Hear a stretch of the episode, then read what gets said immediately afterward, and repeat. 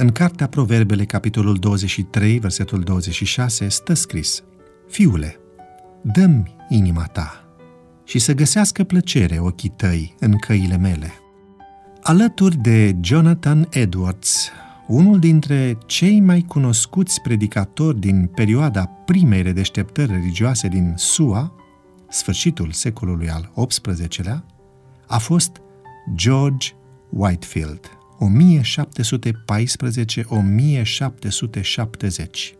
Devotamentul în slujire și predicare al acestuia a motivat mulțimi de oameni să participe la adunările religioase și să accepte nevoia de schimbare.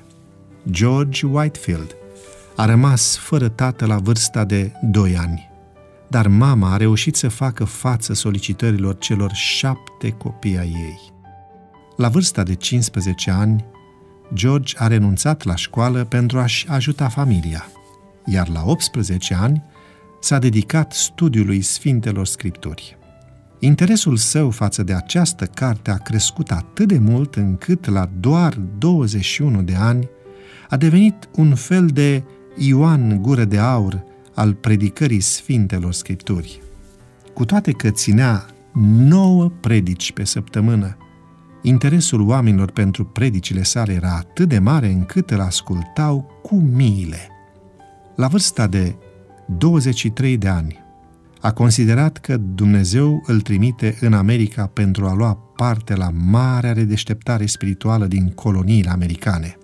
Cu toate că slujirea lui în America s-a desfășurat pe o perioadă de numai 5 luni, la întoarcerea în țara natală a constatat că a rămas fără biserică în care să predice, așa că a început să predice în aer liber – Dumnezeu l-a înzestrat pe acest propovăduitor cu o voce impresionant de puternică, astfel încât putea vorbi și în fața unui public de 20 sau chiar 30 de mii de ascultători.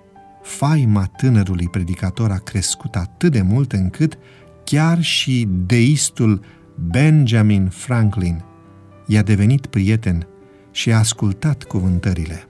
În loc de concluzie, voi reda una dintre zicerile lui Whitefield. Citez. Îmi dau seama că toate îngrijorările sunt alimentate de propriile mele alegeri. De aceea îmi doresc să vreau doar voia lui Dumnezeu. Roagă-te lui Dumnezeu să dea un spirit misionar bisericii din care faci parte. Apoi, gândește-te să faci un cadou, o Biblie, unui copil sau unui tânăr neadventist, cu posibilități financiare reduse.